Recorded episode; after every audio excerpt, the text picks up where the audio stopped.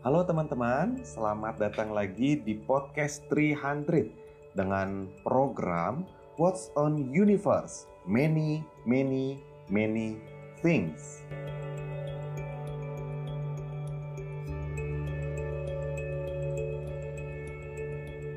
Nah, teman-teman, minggu lalu kita udah sama-sama sempat bahas buat apa sih kita ini dilahirkan Nah, melalui pembahasan minggu lalu kita tahu bahwa kita tuh dilahirkan salah satunya untuk berpikir. Salah satu contohnya uh, kenapa sih saya ada di sini gitu ya. Terus apa tujuan saya hidup? Dan minggu lalu juga kita udah sama-sama bahas bahwa setiap kita, setiap remaja, setiap kalian itu adalah teolog. Kenapa? Karena teolog itu adalah mereka yang penuh dengan keingintahuan dan selalu bertanya pertanyaan-pertanyaan yang kritis dan sulit. Nah, episode kali ini, teman-teman, kita tuh mau sama-sama belajar atau pengen tahu kenapa sih harus belajar teologi. Kenapa ya, teman-teman ya? Karena zaman sekarang ini teologi tuh udah sering banget dicela, udah sering banget dipikir sesuatu yang udah nggak relevan gitu ya. Halo, sekarang udah zamannya IoT gitu, udah zamannya 5.0 bahkan udah zaman digital, kenapa teologi itu masih dianggap sesuatu yang relevan, yang masih diperlukan dan tidak ketinggalan zaman?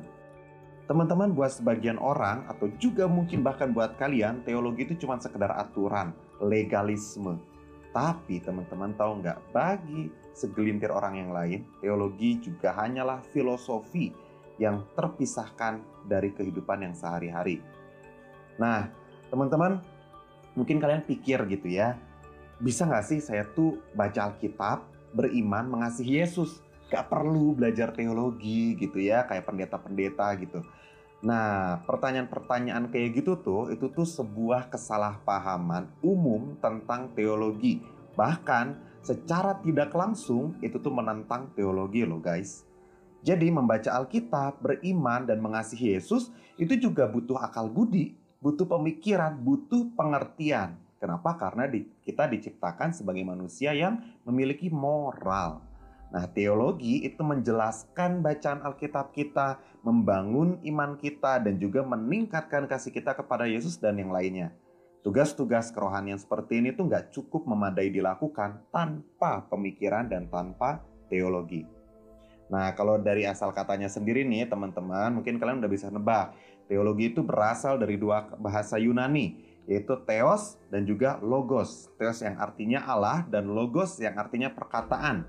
Nah, secara sederhana, teologi itu dapat diartikan sebagai pemikiran tentang Allah atau mewacanakan Allah serta subjek-subjek yang berhubungan dengan Allah. Contohnya Allah gitu ya, Alkitab, Yesus, iman, dan juga pertanyaan-pertanyaan besar tentang kebenaran, tentang hidup, dan juga tentang kenyataan.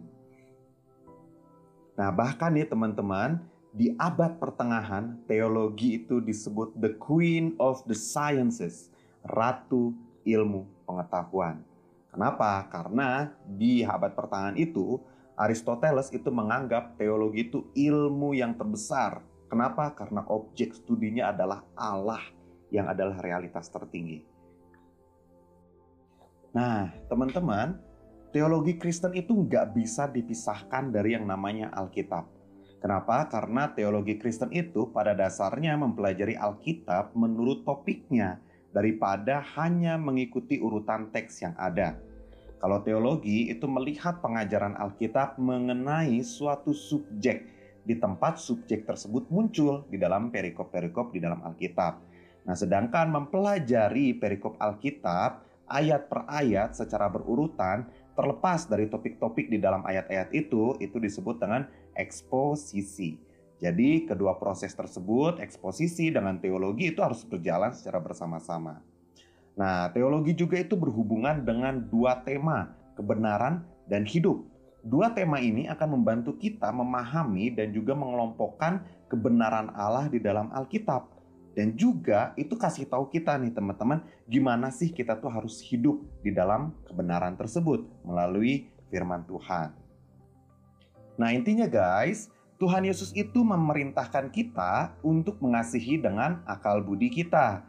Ya, ada di Matius 22 ayat 37, ada di Markus 12 ayat 30, dan juga ada di Lukas 10 ayat 27. Dan kita pun memuliakan Allah dengan kehidupan yang kudus. Tetapi teman-teman, kehidupan yang kudus itu juga keluar dari pemikiran yang kudus, termasuk dari mempelajari teologi. Nah, ketika kita diciptakan segambar dan serupa dengan Allah, maka Allah juga memberikan manusia itu moral, kemampuan untuk berpikir. Seseorang atau ciptaan Tuhan yang sungguh-sungguh mengasihi penciptanya, yaitu mengasihi Allah, dan juga mau menjadi murid Yesus, itu pasti mengembangkan dan juga memakai akal budi dan moral yang Tuhan udah kasih sama kita. Jadi teman-teman, setiap kita, setiap orang-orang yang berpikir itu adalah seorang teolog.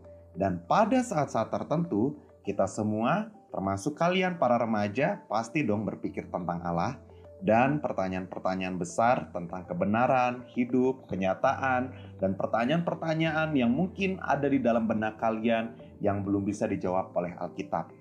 Oleh karena itu teman-teman, nanti sebelum kita bahas hal-hal yang lebih jauh, di episode berikutnya kita akan membahas teologi mana nih yang benar. Karena ada banyak banget paham-paham teologi di dunia ini yang berkembang.